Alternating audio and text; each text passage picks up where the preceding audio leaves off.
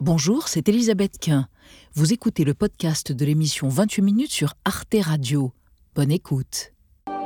Bousculade et face à face avec les CRS. Jamais l'ouverture du salon de l'agriculture n'aura été aussi tendue. Le Premier ministre est monté au créneau pour dénoncer une instrumentalisation d'un événement d'ordinaire plus festif et consensuel. Le salon n'est pas un cirque médiatique, ni un cirque politique, ni un cirque militant. Au fond, les agriculteurs, nos bêtes, nos filières ne sont pas un décor de campagne. L'agriculture est-elle devenue un champ de bataille politique Parmi les trois principaux syndicats, la coordination rurale est accusée de rouler pour le RN. La FNSEA, majoritaire depuis 20 ans, reste l'interlocuteur privilégié du gouvernement, tandis que la Confédération paysanne ne cache ni sa sympathie pour les Verts et les partis de gauche, ni son agacement envers les autres formations syndicales.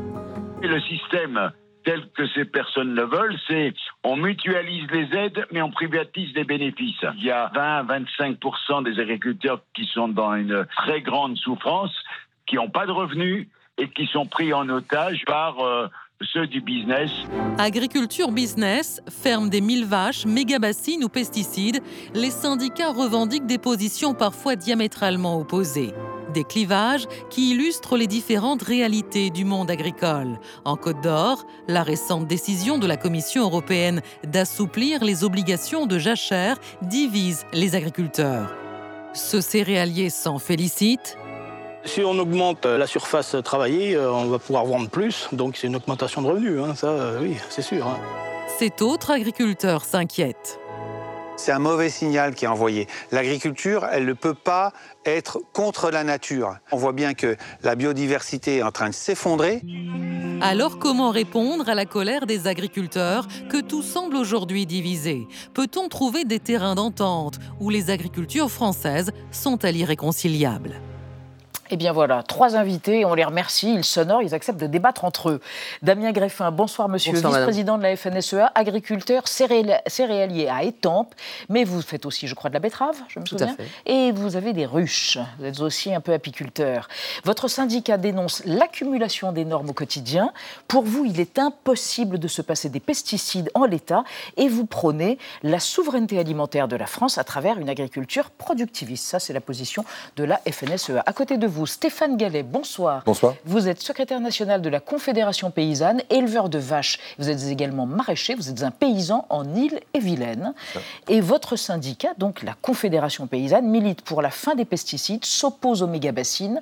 Vous prenez également une agriculture paysanne et vous combattez le productivisme et l'agrobusiness qui, selon vous, a détruit des centaines de milliers d'emplois agricoles. Et enfin, Véronique Lefloc, bonsoir madame.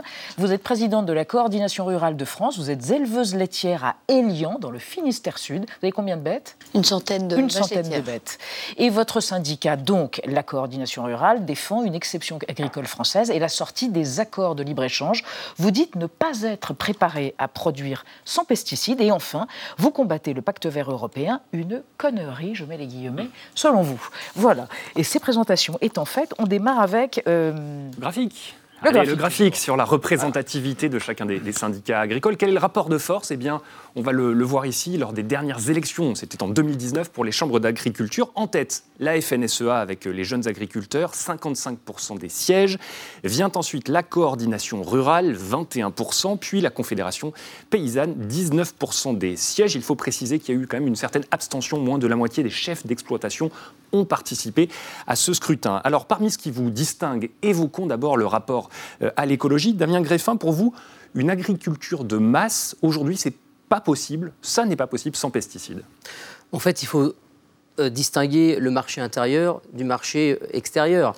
Euh, vous savez, en France, on a à peu près toutes les agricultures possibles au monde. Mmh. Donc en fait, quand on parle de l'agriculture, il faut déjà savoir à peu près, et je crois que la représentativité qu'on a sur le plateau ce soir, on n'est absolument pas dans les mêmes, dans les mêmes schémas. Mmh. En fait, si vous voulez, aujourd'hui, l'agriculteur, il a un certain nombre de solutions qui s'offrent à lui.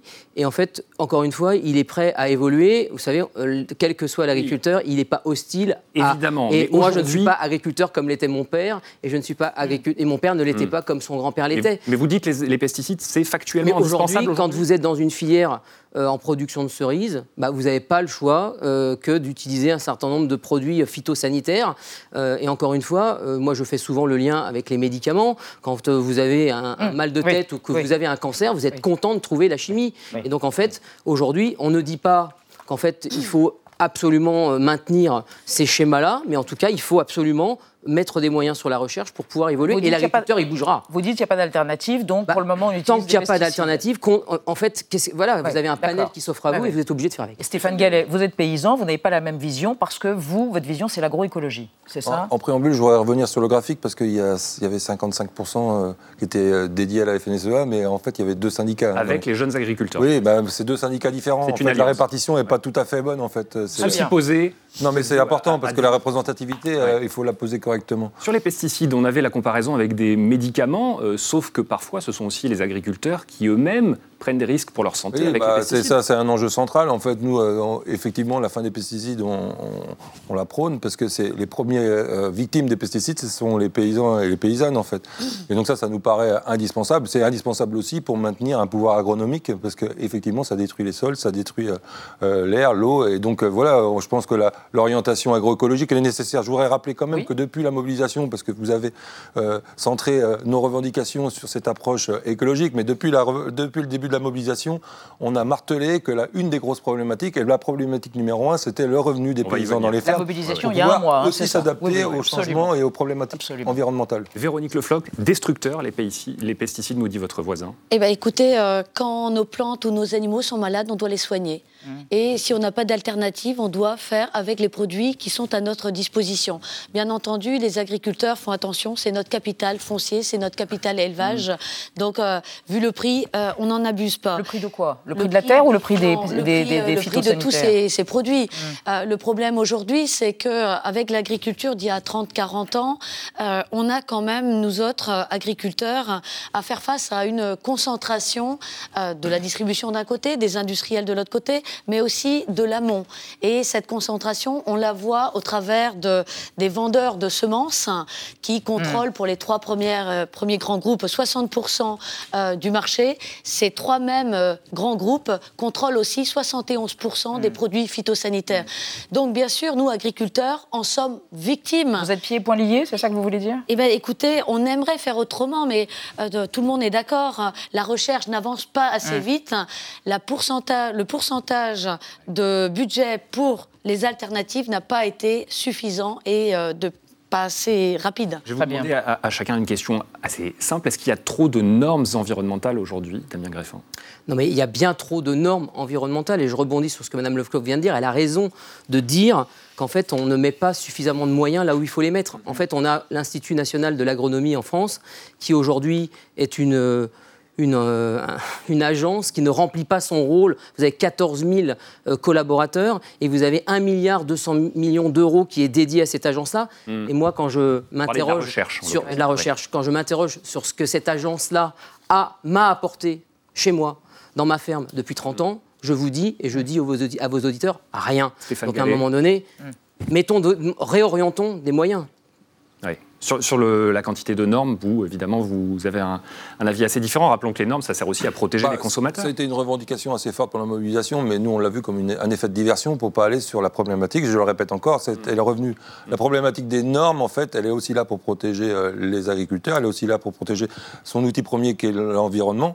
Et euh, la problématique des normes, elle doit, est possible de les simplifier, mais euh, on doit surtout pas les, les, les, faire vivre comme quelque chose qui est culpabilisant ou comme quelque chose qui est euh, euh, de l'ordre de, de, la, de la police. Quoi. En fait, ça doit accompagner un effet de transition, mmh. ça doit accompagner les agriculteurs dans leur capacité à s'adapter aux, problématiques environnementales. Et, encore une fois, c'est possible qu'à partir du moment où les paysans et les paysannes, ils gagnent correctement On va en parler dans la deuxième partie du débat. Et, ça accompagne aussi les subventions, 9 euh, milliards d'euros qui viennent de la politique agricole commune chaque année. Véronique Lefloc, on ne peut pas donner de l'argent sans contrôler. Mais écoutez, on va quand même trop loin sur ces normes, parce qu'on légifère sur des normes qui font partie de. qui se sont qui englobe des critères qui font partie de cahier des charges. Mmh. Donc, euh, à quoi bon devoir répondre à un cahier des charges euh, qui est la conclusion d'un contrat mmh. entre un industriel et nous autres et de nous imposer après toutes ces contraintes? Alors, je suis d'accord, la politique agricole commune, elle est là, c'est 8 milliards et demi. 9 milliards et demi même, non Non, il y a un milliard qui ah. va pour euh, des non-agriculteurs. Très bien. aussi, il faut le dire. 8, milliards, et demi, par an pour les agriculteurs. Mais il y a les 8 milliards et demi de la PAC qui finalement sont un cadeau à l'agro-industrie. Et ça aussi, il faut le reconnaître. C'est aux agriculteurs qu'on demande des efforts et les bénéficiaires sont les industriels. Juste une réaction avant une archive. Non, mais moi, je ne pense, pas qu'on puisse dire ça. Après, euh, aujourd'hui, on engage des moyens au travers de la PAC. On a eu cette politique agricole qui a été mise en, place dès 92 pour maintenir un prix à l'alimentation qui soit accessible à tous.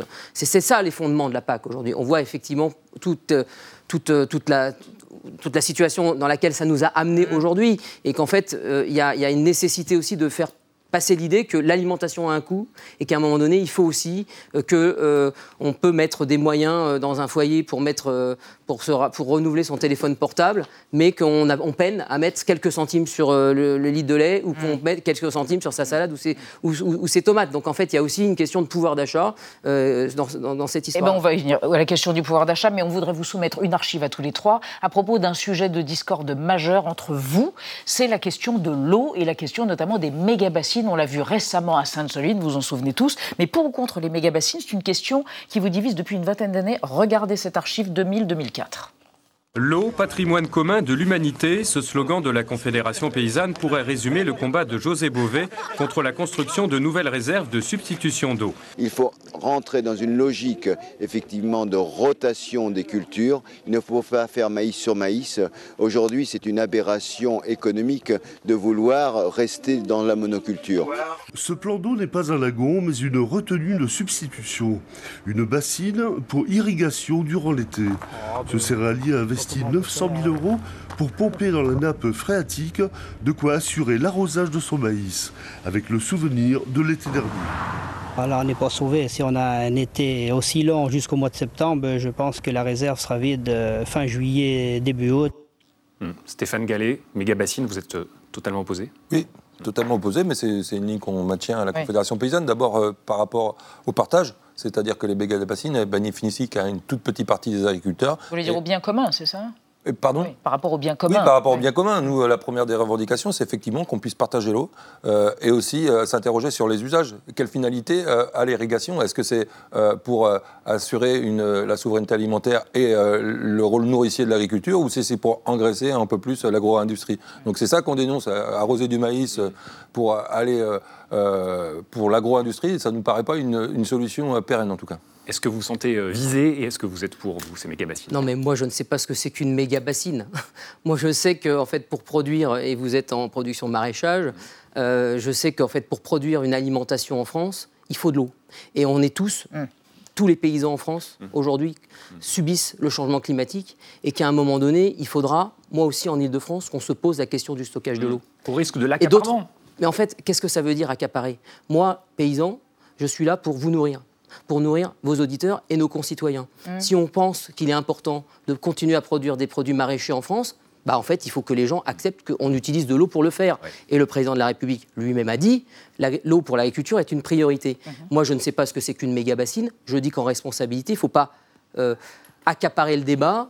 Euh, en fait, on a plié le débat avec, ce, mmh. débat avec ce débat sur les méga-bassines. Je pense qu'il faut trouver des, des usages intelligents. Euh, vous savez qu'on est aussi, euh, on doit faire face à un certain nombre d'inondations dans certains territoires. Et quand l'eau, elle est là, il faut savoir la capter pour pouvoir l'utiliser mmh. plus tard. Il y a la question du modèle, oui, du modèle, de la taille des exploitations également. Stéphane Gallet, selon vous, est-ce que le modèle que vous défendez, c'est-à-dire plutôt des, des, des tailles d'exploitation modestes, des fermes, du circuit court, ça peut permettre de nourrir l'ensemble de la population comme c'est le défi aujourd'hui bah nous, ce qu'on pense, c'est qu'il faut qu'on s'interroge collectivement de quelle agriculture on veut. Mhm. Bon, euh, on ne va pas opposer euh, circuit court, circuit long, ce n'est pas, pas, le débat. Quoique. Bah, non, je ne pense pas que ce soit le débat réellement. Nous, euh, au sein de la Confédération paysanne, on a les deux, hein, on défend les deux, euh, ceux qui sont en circuit long, ceux qui sont en circuit court.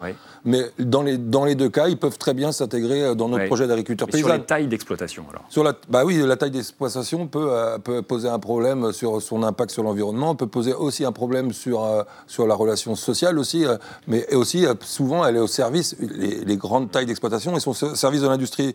Mais euh, ce qu'il faut s'interroger, c'est quelle orientation d'agriculture on veut et est-ce qu'on veut maintenir demain des paysans et des paysannes dans le territoire. Donc si on a des très très grosses fermes, effectivement, mm. on va retrouver euh, une problématique de, de, de, maintien des outils de production et des paysans sur le territoire. Véronique Le Floch, est-ce que l'agriculture française est condamnée à une forme de gigantisme pour faire face à la concurrence? La coordination rurale lutte contre justement l'échappement de l'exploitation agricole elle doit rester entre les mains des agriculteurs.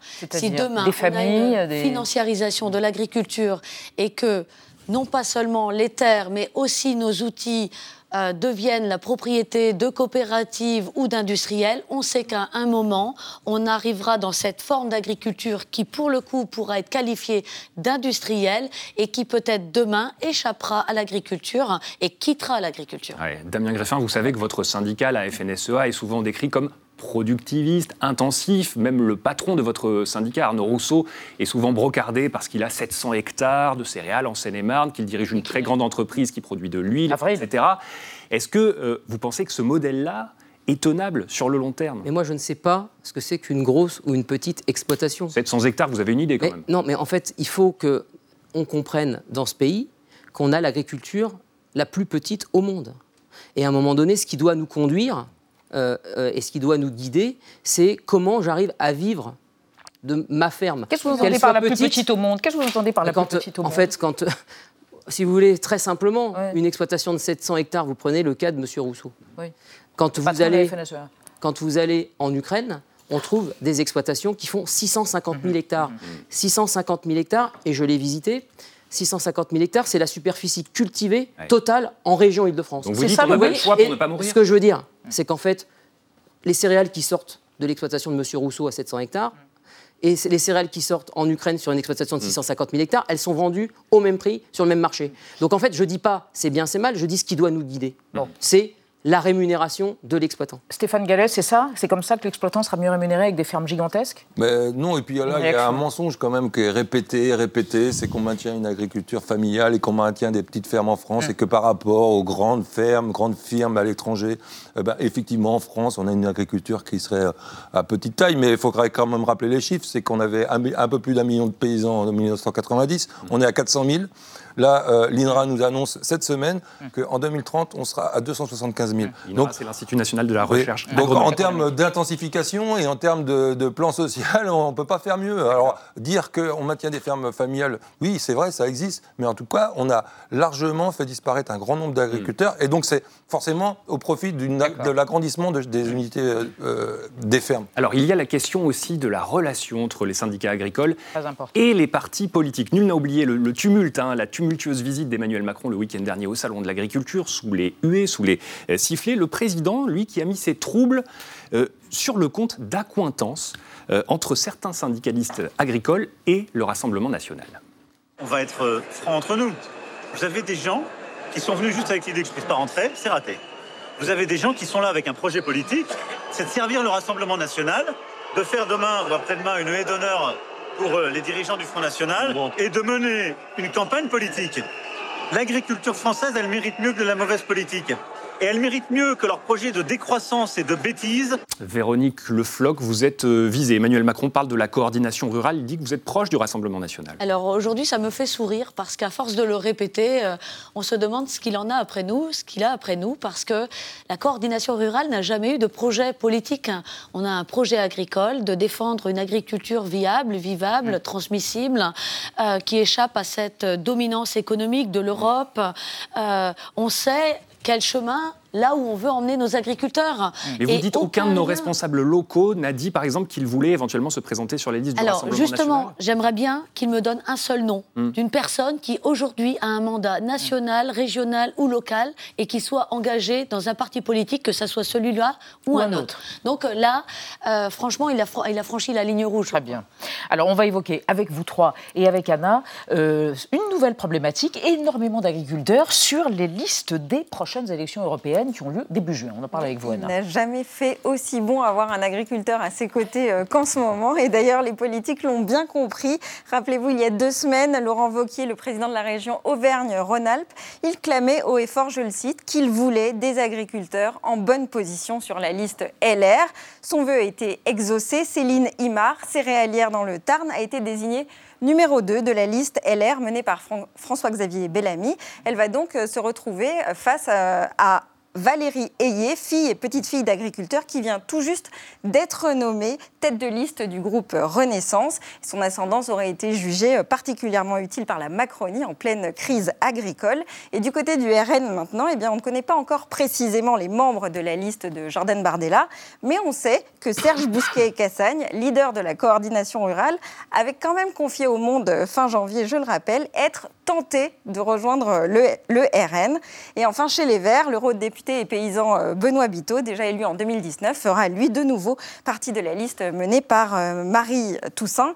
Euh, Stéphane Gallet, l'agriculture, elle n'a jamais été aussi politisée. Est-ce que c'est une bonne chose pour vous? C'est une bonne chose qu'on puisse enfin parler des problématiques de l'agriculture. Il a fallu attendre quand même euh, cette crise agricole. Après, euh, est-ce que ça va faire du bien à l'agriculture? Moi, je trouve que c'est un peu un non-sujet le fait qu'il y a plus de représentants dans les partis politiques d'agriculteurs. après, Au niveau de la représentativité Oui, c'est plutôt une bonne chose parce qu'il y avait un déficit. Mais euh, après, moi, le poids politique des agriculteurs, je préférerais le voir dans les campagnes avec des paysans nombreux. Mais effectivement, qu'il y ait une représentativité et qu'elle se fasse avec les agriculteurs dans les partis politiques, ça c'est plutôt une bonne chose. Maintenant, voilà, si c'est juste un effet de, de, de concomitance avec l'actualité et que voilà sur le long terme, on ne maintient pas cette représentativité démocratique, je ne vois pas trop, euh, je vois pas trop l'enjeu politique. Mais voilà, on peut, on peut se satisfaire de ça, mais pour moi, ce n'est pas le cœur de la problématique actuelle aujourd'hui, en tout cas. On a entendu vos visions du monde qui sont quand même, sur certains sujets en tout cas, euh, assez euh, éloignées. Est-ce qu'avec ces différences, on va pouvoir sortir, selon vous, de cette crise? Moi, je crois que ce, soit pas. Je pense pas que ce soit un non-sujet. Euh, en fait, on a besoin. Euh, la représentativité politique. Oui, je pense qu'on a besoin d'agriculteurs et d'agricultrices qui investissent. Mmh. Euh, le qui investissent le champ politique. Je mmh. pense que c'est une nécessité. Et d'ailleurs, la crise dans laquelle on est en témoigne. Nous, à la FNSEA, on a des gens qui sont des socialistes, on a des gens qui sont plutôt centristes ou, à droite. Et, on a aussi avec 55% d'adhérents, des gens qui sont à l'extrême droite. Donc en fait, si vous voulez, nous, ce qui nous importe, c'est comment on pousse nos sujets, comment on avance sur nos sujets agricoles dans l'intérêt des agricultures. Mm. Et on a besoin mm. d'hommes et de femmes, et c'est courageux, hein. quel que soit finalement euh, leur parti, c'est courageux de prendre des responsabilités. Si demain, euh, euh, n'importe quel politique parti politique arrive au pouvoir, il faudra en responsabilité que nos organisations, et en particulier la mienne, puissent bah, être un interlocuteur avec. en fait, vous savez, on est profondément républicain et à un moment donné, il est important de pouvoir continuer à, parler à tout le monde. Alors, je ne dis pas que c'est simple, mais pour moi, on vient de perdre un mois, deux mois il y a longtemps. Et dès le départ de cette crise, on aurait dû tous être autour de la table. Ah, pour créer du consensus, pour dialoguer. Évidemment, évidemment. On a tous envie que les exploitations soient maintenues en France. On a tous envie de maintenir tous les emplois qu'il y a à la sortie de nos fermes et en amont de nos fermes. On a tous envie d'avoir des jeunes qui reprennent nos outils. On a tous envie que ça reste entre les mains des agriculteurs et on a tous envie de remplir les assiettes des concitoyens avec des produits du territoire. Et de qualité et de qualité. Eh bien écoutez, revenez souvent, on fera venir Marc Fesneau et Emmanuel Macron et on redialoguera à nouveau autant qu'il sera nécessaire. Merci en tout cas à tous les trois d'avoir accepté de débattre de façon euh, extrêmement courtoise et constructive. Retrouvez le podcast de 28 minutes sur toutes les plateformes de podcast et sur arteradio.com. Et pour soutenir l'émission, abonnez-vous, commentez, critiquez, mettez des étoiles et partagez le podcast avec vos proches.